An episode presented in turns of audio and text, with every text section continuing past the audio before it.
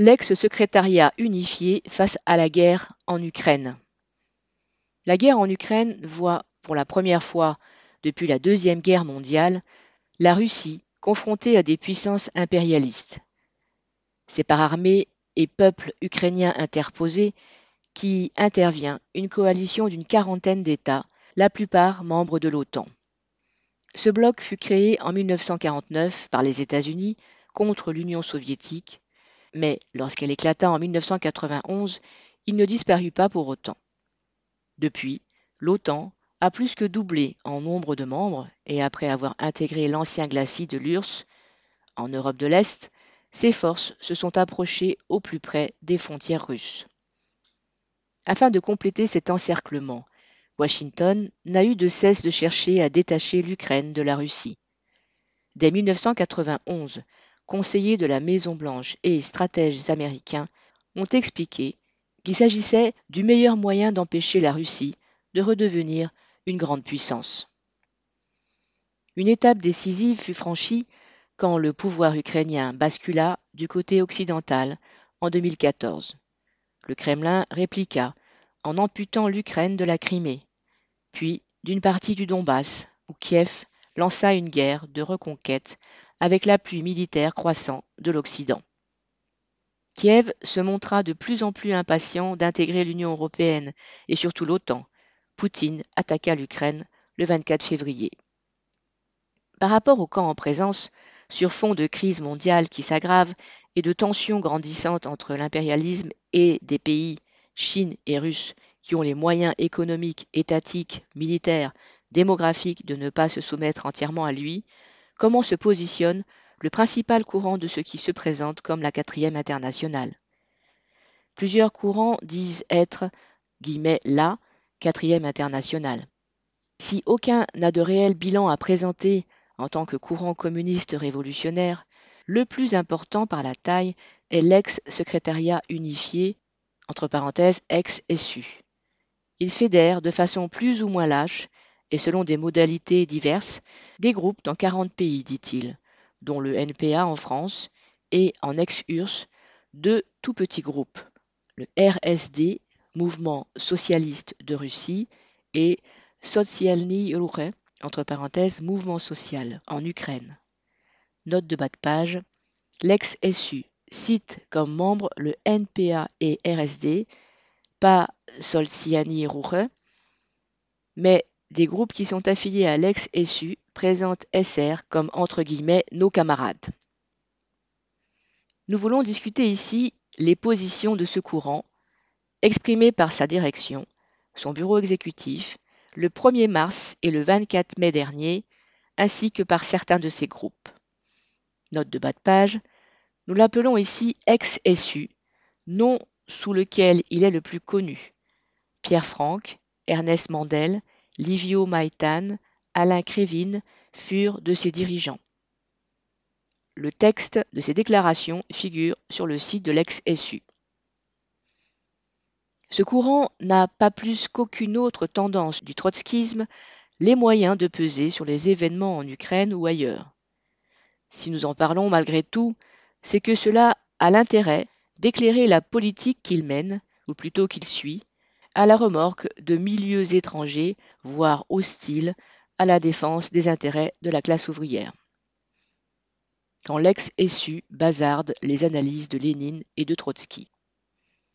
La déclaration du bureau exécutif de la quatrième internationale sur l'invasion de l'Ukraine fustigeait le 1er mars, citation, l'invasion militaire du territoire d'une ancienne nation opprimée par un régime capitaliste oligarchique, autocratique et impérialiste dont le but est la reconstitution de l'Empire russe. Fin citation. Le SU, à l'époque où il reprenait au moins formellement L'analyse de l'URSS stalinienne faite par Trotsky définissait à juste titre ce régime comme un État ouvrier dégénéré. Maintenant, il décrit la Russie comme un régime capitaliste et impérialiste. Pourtant, nulle part, à notre connaissance, il n'a pris la peine d'expliquer de façon convaincante comment, d'une URSS qui venait d'éclater et dont l'économie se trouvait en ruine, aurait pu surgir un État capitaliste développé, impérialiste au sens où les marxistes l'entendent. Il y a plus d'un siècle, quand Lénine a caractérisé l'impérialisme comme le stade suprême du capitalisme, il se fondait sur l'analyse des transformations survenues au sein du capitalisme et du nouveau mode de domination mondiale qui en résultait, en liaison avec l'exportation de capitaux dont les bourgeoisies des pays les plus riches ne trouvaient plus à tirer assez de profit à domicile. La société et l'économie russe actuelle ne sont pas les produits de l'évolution organique du capitalisme parvenu au stade impérialiste. Certes, la Russie, entre guillemets, investit dans l'espace ex-soviétique, et surtout là, car elle y est poussée par des motifs d'abord politiques et non par les impératifs de la reproduction élargie du capital, comme les pays impérialistes d'Europe de l'Ouest et d'Amérique du Nord. Et cela se vérifie de bien des façons. Ainsi, depuis qu'il est parvenu au sommet de l'État russe, Poutine déplore, périodiquement et en vain, la fuite des capitaux organisée par les nantis russes. À tel point que pour moderniser son économie, la Russie dépend du bon vouloir intéressé des trusts occidentaux. Résultat, ce pays de 150 millions d'habitants, qui a hérité une certaine base économique de l'URSS, a un PIB voisin de celui de l'Espagne, trois à quatre fois moins peuplé. Résultat plus inquiétant, dans la guerre du Kremlin en Ukraine, la Russie, reléguée au rang de pourvoyeuse de matières premières dans la division mondiale du travail, dépend en partie de firmes occidentales pour se procurer des composants indispensables à son industrie d'armement. Libre à l'ex-SU et à ses organisations de réviser la définition marxiste de l'impérialisme. Libre à eux de répéter de façon incantatoire qu'ils sont contre, l'impérialisme russe, en ne mentionnant que rarement l'impérialisme occidental. On pourrait certes dire qu'ils emploient le mot entre guillemets impérialisme dans le sens où les historiens l'appliquent à des formations aussi diverses dans le temps, l'espace et l'organisation sociale que l'Empire romain, celui que les Chinois appelaient l'Empire du Milieu ou l'Empire napoléonien. Mais en quoi cela peut-il aider des militants de la classe ouvrière et de la révolution socialiste mondiale à s'y retrouver dans la compréhension des enjeux de cette guerre, des rapports entre les classes, de la dynamique des forces en présence? En rien. En revanche, on voit ce que l'ex-SU peut en espérer, que cela l'aide à trouver grâce auprès de ceux qui vomissent le régime de Poutine, mais qui, voyant dans l'Occident la promesse d'un Eldorado, n'ont rien à redire aux agissements de l'impérialisme. C'est pour ne pas heurter les illusions ou les préjugés de ces gens, en Ukraine, en Russie et en Occident, qu'ils rabâchent, entre guillemets, impérialisme russe, tel un mantra. Ce n'est pas la première fois qu'il prend le contre-pied de Lénine ou de Trotsky. Il l'a fait si souvent qu'on pourrait ne pas le relever, si cela n'avait des implications d'autant plus graves en cette période d'exacerbation des tensions internationales. Car la définition militante de Lénine a permis à des générations de révolutionnaires de ne pas se fourvoyer aux côtés de entre guillemets, leur impérialisme. Elle leur a permis de s'orienter, de comprendre ce que l'impérialisme signifiait de barbarie pour l'humanité, et d'inculquer aux travailleurs l'idée qu'il n'y aura de réels affranchissements pour eux que si la classe ouvrière se hisse à la conscience de la nécessité d'abattre le système capitaliste dans ses citadelles impérialistes. En fait, derrière le renoncement théorique de ce courant se profile l'abandon de la perspective révolutionnaire socialiste. C'est ce qu'implique son choix de reprendre ce qui se dit et qui plaît dans des milieux universitaires, écologistes, anarchistes, progressistes et, à l'est de l'Europe, pro-occidentaux, plus ou moins de gauche, et flirtant avec le nationalisme. L'ex-SU fait les yeux doux à cette nébuleuse qui partage un même rejet de la tâche historique de la classe ouvrière, renverser le capitalisme. Il le fait avec d'autant plus de zèle qu'il aimerait lui faire oublier ce dont il se revendiquait à une époque pas si lointaine, par exemple le communisme et la révolution, que la LCR affichait dans son nom, avant d'en changer pour un entre guillemets anticapitalisme fourre-tout, donc consensuel dans les milieux visés, ou le trotskisme, un terme que les organisations de l'ex-SU ne revendiquent plus guère, car il évoque trop la défense de l'héritage d'octobre qui irrite tant la majorité de l'intelligentsia petite bourgeoise. L'indépendance et la démocratie à la sauce impérialiste. À la veille de la guerre en Ukraine, l'ex-SU se prononçait encore guillemets, contre l'escalade militaire de l'OTAN et de la Russie en plaçant les deux protagonistes sur un pied d'égalité. Note de bas de page, la déclaration de son bureau exécutif, publiée dans sa revue Imprécor numéro 693 et datée du 31 janvier 2022, porte ce titre. Mais, dès la guerre enclenchée, plus question de renvoyer les deux camps dos à dos. Ainsi, sa déclaration du 1er mars démarre en énumérant très longuement les épisodes de la citation, politique chauvine et impérialiste de la Grande Russie qui a commencé, trois petits points, depuis l'éclatement de l'URSS. Fin de citation. Et d'énumérer guerre de Tchétchénie, guerre énergétique, instrumentalisation des conflits de minorités nationales, guerre avec la Géorgie, annexion de la Crimée et établissement de républiques séparatistes dans le Donbass ukrainien contrôlées par des mercenaires pro-russes, soutien militaire, trois petits points, à Loukachenko en Biélorussie, intervention militaire contre un soulèvement populaire au Kazakhstan. Le pouvoir de la bureaucratie russe est en effet responsable de bien des événements qui ont ensanglanté l'ex-URSS depuis 30 ans. Mais pourquoi le texte cité ne dresse-t-il pas pour la même période la liste au moins aussi longue des méfaits commis par les grandes puissances d'Europe et d'Amérique? Il n'évoque même pas la politique agressive et expansionniste de l'impérialisme vis-à-vis de divers États issus de l'URSS et surtout de la Russie. Cette cécité volontaire lui permet d'opposer sur un mode rappelant la propagande des médias d'ici, la Russie qui a un régime parlementaire autoritaire et répressif, avec des députés d'extrême droite à la Douma, ce que nul ne conteste, à l'Ukraine, pays indépendant qui a préservé un régime de démocratie formelle, fin de citation, ce qui est discutable. L'Ukraine, pays indépendant, mais de qui, de quoi? Pas des oligarques qui le pillent, ni de Zelensky qui sert ses prédateurs, et moins encore des grandes puissances impérialistes dont seule l'aide financière permet depuis des années à l'État ukrainien de boucler ses fins de mois, ce que l'Ukraine paye au prix fort.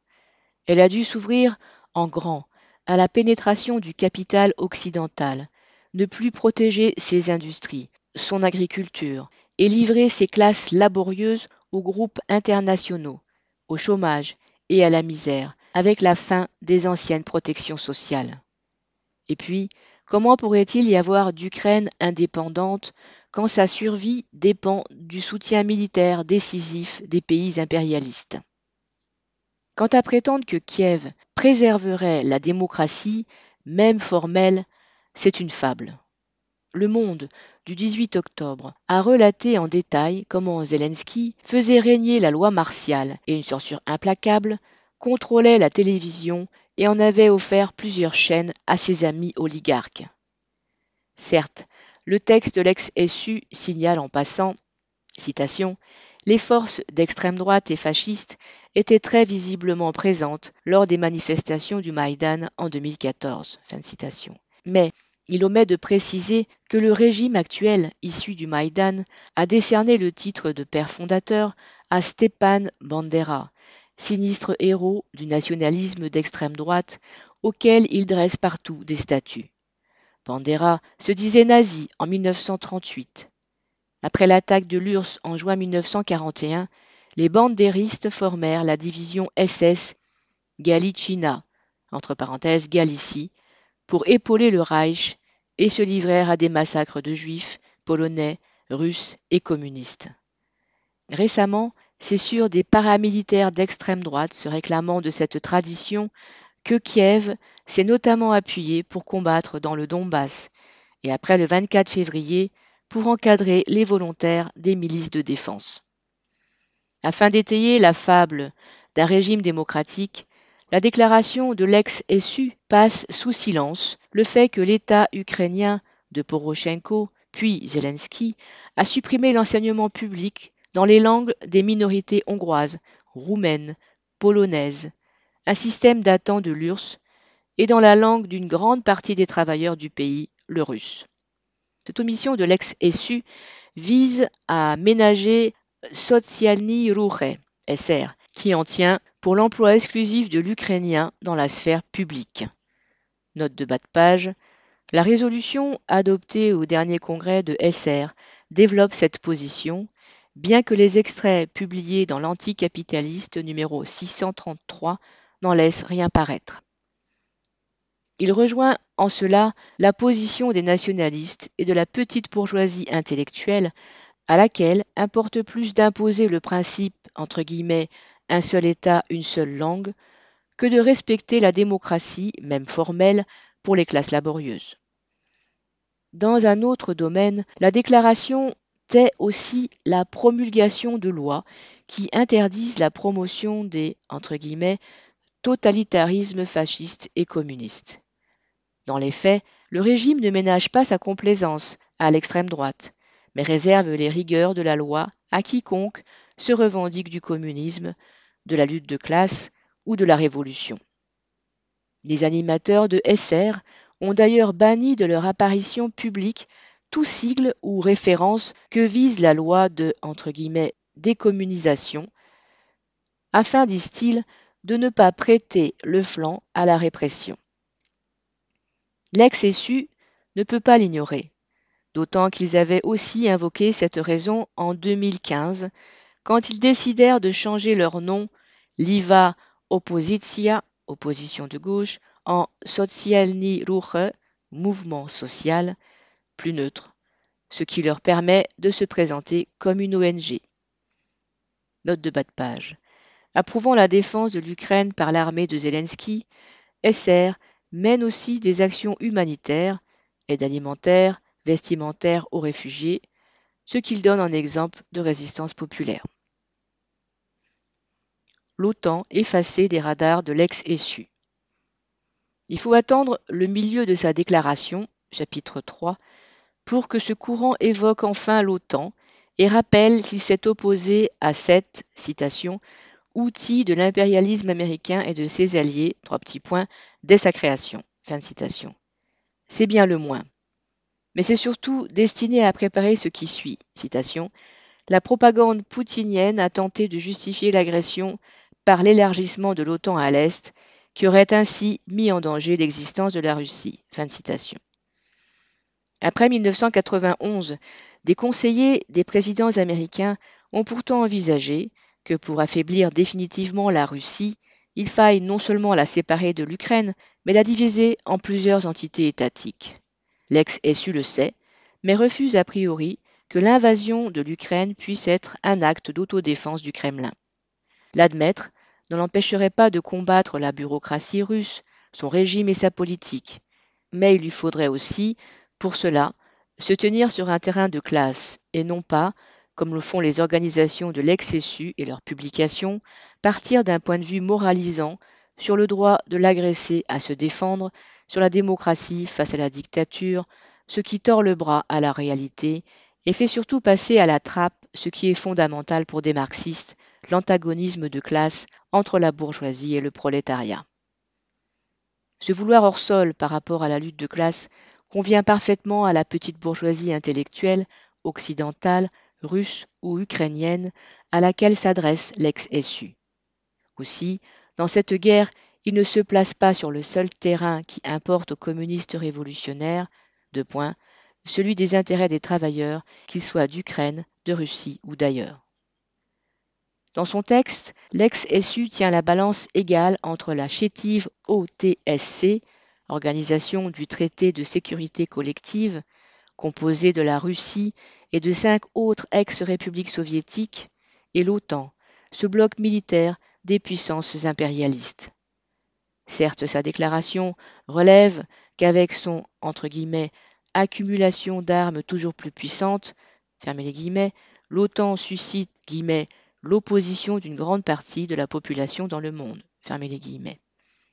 Mais elle ajoute, à la charge du Kremlin, que, citation, ce n'est pas la préoccupation de Poutine et à la décharge de l'impérialisme que, citation, dans certains pays qui avaient été colonisés par le tsarisme ou assujettis par l'URSS, l'adhésion à l'OTAN a été soutenue par leur population dans l'espoir qu'elle protégerait leur indépendance. Fin citation.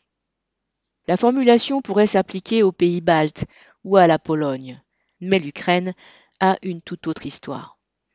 Elle a été opprimée par le tsarisme et ses masses laborieuses ont, durant la révolution de 1917, puis la guerre civile, choisi de rallier la fédération égalitaire des républiques soviétiques que leur proposaient Lénine et Trotsky.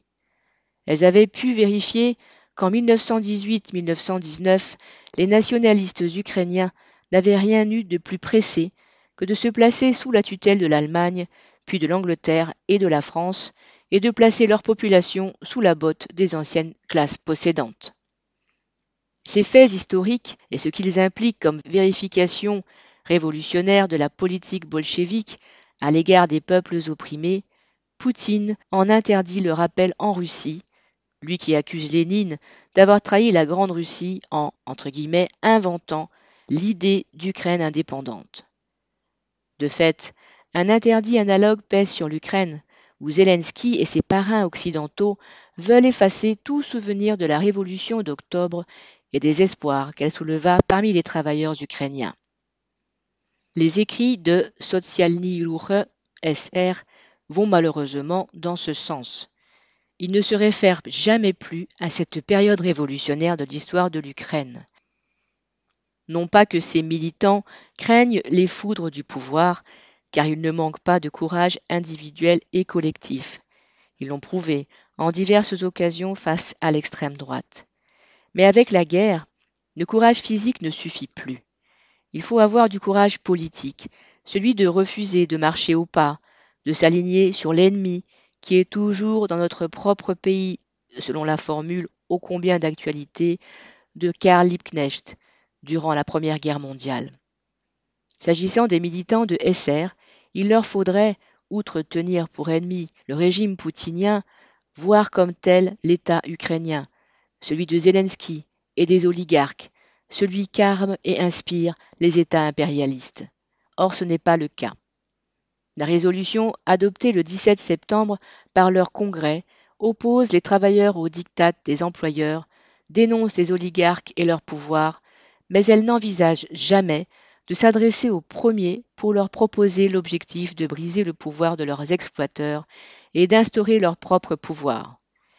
SR déclare, citation, Notre pays mérite une organisation pour l'après-guerre, dans laquelle un travail décent, un système de protection sociale satisfaisant et pouvoir accéder à l'éducation, aux soins médicaux deviendront une priorité. Fin citation et d'ajouter qu'il défend un citation projet radical de transformation de la société sur la base d'une libération complète de la propriété publique, entre parenthèses, en donnant en exemple les chemins de fer ukrainiens actuels, fermez la parenthèse, et de la démocratie, fin de citation, parenthèse, dont on a vu ce qu'il en était.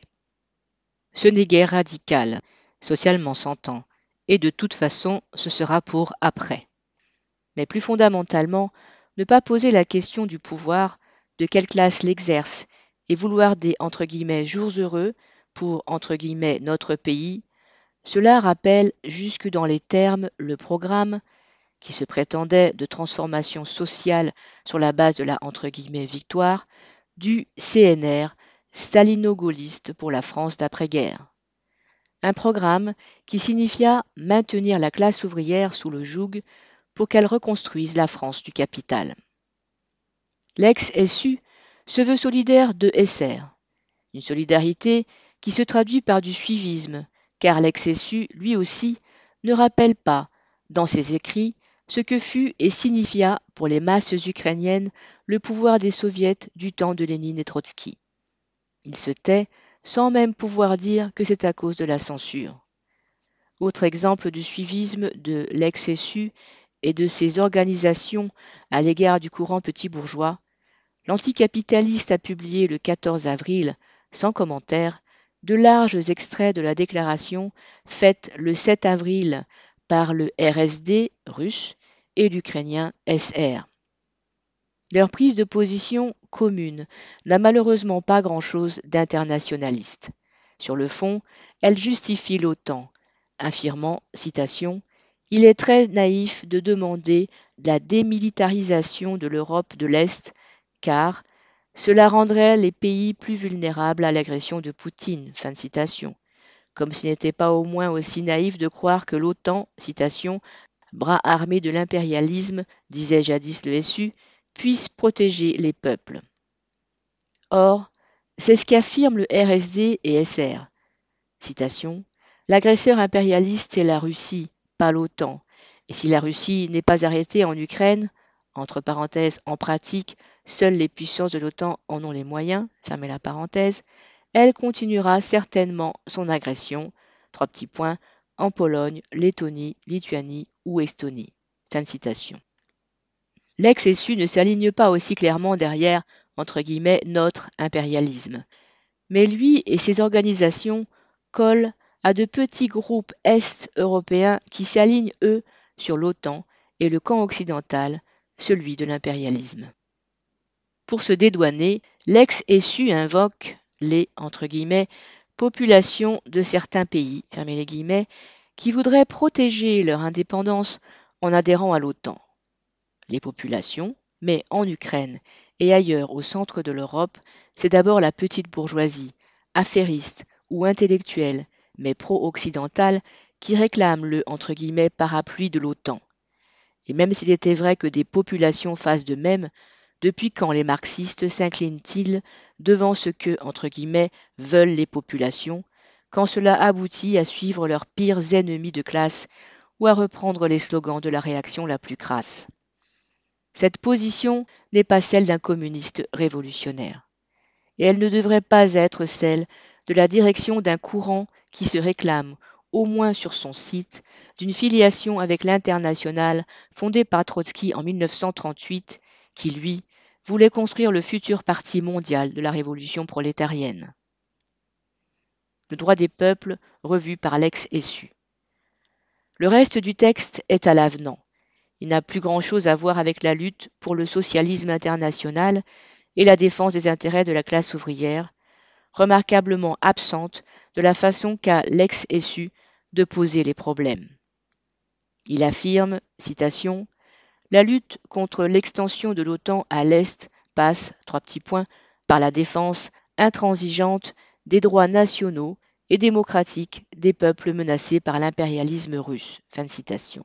Comme si ce n'était pas sous couvert de défendre les droits des peuples contre la Russie que l'OTAN n'a cessé de s'étendre. Résultat concret de la chose, Partout en Europe centrale, on a des salaires très inférieurs à ceux pratiqués en Allemagne ou en France, une main-d'œuvre qualifiée livrée aux grands groupes occidentaux, avec, pour garantir leurs profits et l'inégalité sociale, des pouvoirs au caractère autoritaire et réactionnaire de plus en plus marqués. L'Ukraine ne fait pas exception, elle qui, selon SR, l'ex-SU et le NPA, aurait donc imposé son entre guillemets droit à disposer d'elle-même en laissant s'instaurer un pouvoir pro-occidental en 2014. La défense du droit à disposer d'eux-mêmes pour les peuples que le tsarisme avait opprimés, un des piliers de la politique des bolcheviks, fut mise en œuvre par les masses mobilisées, révolutionnaires, des nations opprimées et de l'ancienne nation dominante russe. Et c'est uniquement ainsi qu'elle a pu améliorer leur sort. Mais la formule, entre guillemets, droit des peuples à disposer d'eux-mêmes, que les organisations de l'ex-essu emploient à tout bout de champ pour justifier leur alignement derrière la défense de l'Ukraine par Zelensky et par l'OTAN, ne recèle en soi aucune force qui garantirait les droits des opprimés. À l'époque de la Révolution russe, le représentant de l'impérialisme, sorti grand vainqueur de la guerre, le président américain Wilson recourut souvent à ce thème, y compris avec des formulations très voisines, pour jeter un voile pseudo-démocratique sur le redécoupage de l'Europe et le repartage des colonies par les Alliés en fonction de leurs intérêts, qui bafouaient les droits des peuples vaincus d'Europe ainsi que ceux des peuples coloniaux. Quant à la Société des Nations, nouvellement créée, une entre guillemets caverne de brigands, disait Lénine, elle couvrit le nouvel ordre impérialiste du drapeau du droit des peuples. Aujourd'hui, que signifie l'affirmation par l'ex-essu que la lutte pour les droits des peuples mettrait un terme à l'expansion de l'OTAN vers l'Est? L'ex-essu évoque une lutte qui n'existe pas, alors que ce qui est bien réel, c'est qu'il fait, lui, chorus avec des courants nationalistes de gauche ou démocrates au sein de la petite bourgeoisie en Ukraine. Alors derrière les mots, son assertion relève au mieux d'un vœu pieux et en fait d'un renoncement. Et sur toute la ligne, quand on lit ce qui suit. L'impérialisme américain ne fait que profiter de la fuite en avant du nouveau tsar du Kremlin. Pour agir en tant que tel, l'impérialisme aurait donc besoin d'un Poutine. Ce n'est pas sérieux. En attendant, l'ex-essu en appelle à la responsabilité des militants du mouvement ouvrier et des mouvements sociaux, de soutenir la résistance de la nation ukrainienne opprimée. Pour arrêter cette guerre, il faut sanctionner le régime de Poutine et aider l'Ukraine à faire face à l'agression. Sur ces deux derniers points, l'impérialisme s'y emploie. Les trains de sanctions s'enchaînent, ceux des livraisons d'armes aussi. Mais, et Biden le répète, ce n'est pas pour arrêter la guerre, c'est pour qu'elle dure, pour montrer qui gouverne le monde et ce qu'il coûte à la Russie de ne pas assez plier devant l'impérialisme. L'ex-SU apporte, entre guillemets, son soutien aux sanctions contre la Russie réclamées par la résistance ukrainienne. Fermez les guillemets. Celui qu'on entend jour après jour réclamer armes et sanctions, c'est le président chef de guerre Zelensky, qui incarne la résistance de, entre guillemets, sa nation. La position de l'ex-SU revient donc à s'aligner sur ce que veut l'homme de l'Amérique placé à la tête de l'État ukrainien. L'ex-SU ne peut même pas ignorer que les sanctions qu'il soutient, ce sont moins les oligarques et dignitaires de la bureaucratie que les travailleurs de Russie qui en font les frais, comme ils font les frais de l'escalade guerrière que conduit l'impérialisme. Quant à la entre guillemets, résistance de la nation ukrainienne opprimée, dont le texte fait grand cas, elle a été encadrée dès 2014 par des forces qui défendent les intérêts des ennemis des opprimés d'Ukraine, de points, les paramilitaires d'extrême droite, la moyenne bourgeoisie affairiste, les oligarques locaux, les capitalistes occidentaux et, au-dessus d'eux, les puissances impérialistes, bénéficiaires et organisateurs de l'exploitation des travailleurs ukrainiens. Ceux-ci n'ont bien sûr rien à espérer d'une victoire de Poutine mais leur faire croire que, si le camp Zelensky-Biden l'emportait, cela pourrait ouvrir la voie à la fin de leur oppression, c'est les tromper, agir en ennemi des travailleurs. L'ex-essu applaudit l'OTAN et l'Union européenne. Le 24 mai, le bureau exécutif a publié un nouveau texte, Guerre en Ukraine. Solidarité avec la résistance ukrainienne contre tous les impérialismes. Il reprend les grandes lignes énoncées le 1er mars, avec encore moins de réserve quant au rôle de l'OTAN. Ainsi, au chapitre entre guillemets Notre position, lit-on, Les Ukrainiens mènent une lutte de libération nationale contre l'invasion. Nous soutenons leur droit de résister, y compris militairement, trois petits points, dans le contexte d'un nouveau conflit interimpérialiste. Dans cette guerre, l'impérialisme occidental, représenté par l'OTAN et l'UE, a pris parti et soutient financièrement et matériellement la résistance de l'Ukraine. Cela a clairement renforcé la résistance et amélioré ses perspectives. Fin de citation. A beau se dire contre tous les impérialismes, on le voit là dressé contre la Russie et indulgent pour le camp des États occidentaux lorsqu'ils arment et financent l'État ukrainien. Mais en quoi ce fait améliore-t-il les perspectives de la résistance ukrainienne? L'aide de l'Europe et de l'Amérique a tellement renforcé la capacité militaire de l'État ukrainien que, De, de la défensive, il a pu passer à l'offensive. Lui et ses parrains peuvent considérer que cela renforce leurs perspectives.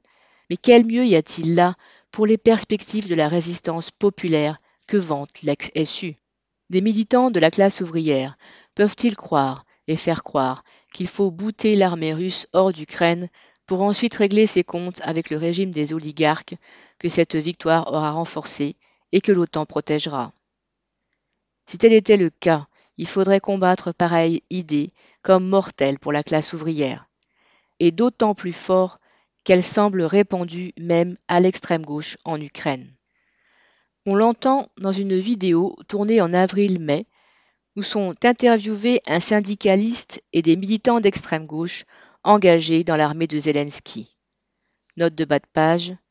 On trouve la vidéo Ukraine, l'arme à gauche, des révolutionnaires dans la guerre sur la chaîne YouTube du réseau européen de solidarité avec l'Ukraine, entre parenthèses RESU. Que de jeunes ou moins jeunes militants se bercent de telles illusions, sous la pression d'une opinion que dominent les courants défensistes, bellicistes, nationalistes, n'a rien d'étonnant. Le rôle d'organisations qui ne subissent pas directement cette pression et surtout d'une internationale communiste révolutionnaire et internationaliste serait précisément d'aider ces militants et jeunes révoltés par la guerre, par les injustices sociales, à ouvrir les yeux. Pour cela, il ne faudrait pas craindre de leur enseigner en particulier que le mouvement communiste s'est construit, durant le premier conflit mondial, en combattant les politiques nationales chauvines et ceux qui les promouvaient. Les chefs de la deuxième internationale qui enchaînaient les travailleurs aux chars de guerre de leurs exploiteurs. Au lieu de quoi, l'ex-SU ne dit rien qui contrarie les illusions des militants dont elle se revendique en Ukraine, en Russie ou ailleurs. Ils leur chantent leurs chansons, à moins que ce soit l'inverse.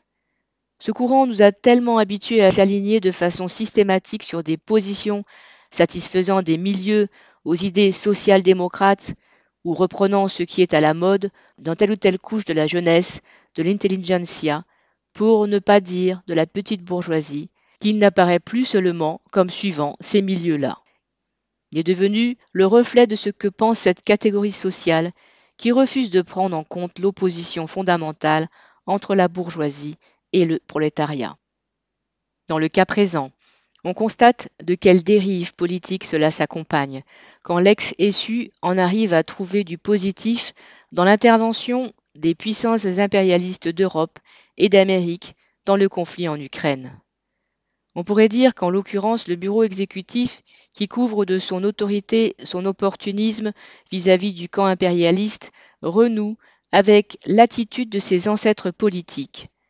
En effet, en 1940-41, dans la France occupée par un impérialisme allemand plus puissant, on vit la plus importante section de la quatrième internationale livrée à elle-même après qu'un tueur de Staline venait d'assassiner Trotsky, sombrer dans l'union sacrée avec ce qu'elle appelait la bourgeoisie pensant français. Cette section française, dans sa quasi-totalité, passa par-dessus bord tout ce que Trotsky avait tenté de lui enseigner, et garda tout ce qu'il avait combattu dans les jeunes organisations trotskistes en cherchant à lier à la classe ouvrière des militants certes courageux, mais baignant dans les milieux de la petite bourgeoisie réformiste et social-démocrate. Aujourd'hui, on peut voir, dans la façon dont les médias, les gouvernants et malheureusement l'ex-SU ont d'opposer le bon, l'agressé, l'Ukraine, et le méchant, l'agresseur, la Russie, la reprise d'un scénario usé. En effet, avant et durant la Deuxième Guerre mondiale, les staliniens, les sociaux-démocrates et d'autres avaient tout fait pour détourner la classe ouvrière de la révolution sociale. Dans ce but, il lui avait présenté, comme substitut à la lutte contre la bourgeoisie, le leur de la lutte entre deux principes censés s'exclure et dont aurait dépendu le destin de l'humanité, la démocratie et le fascisme. Au nom de quoi ils avaient déployé tous leurs efforts pour embrigader les travailleurs dans le camp dit de la démocratie, celui des États impérialistes français, anglais, américains, contre le camp de l'impérialisme allemand et de ses alliés. En ce sens, on peut dire que l'histoire bégaye. De tout temps, La guerre a été une pierre de touche pour les révolutionnaires et leurs programmes. Dans les circonstances de la guerre de Poutine et de l'intervention impérialiste en Ukraine, on constate qu'en s'adaptant aux idées de divers courants de la petite bourgeoisie, l'ex-essu s'éloigne de plus en plus du camp de la révolution socialiste. 27 octobre 2022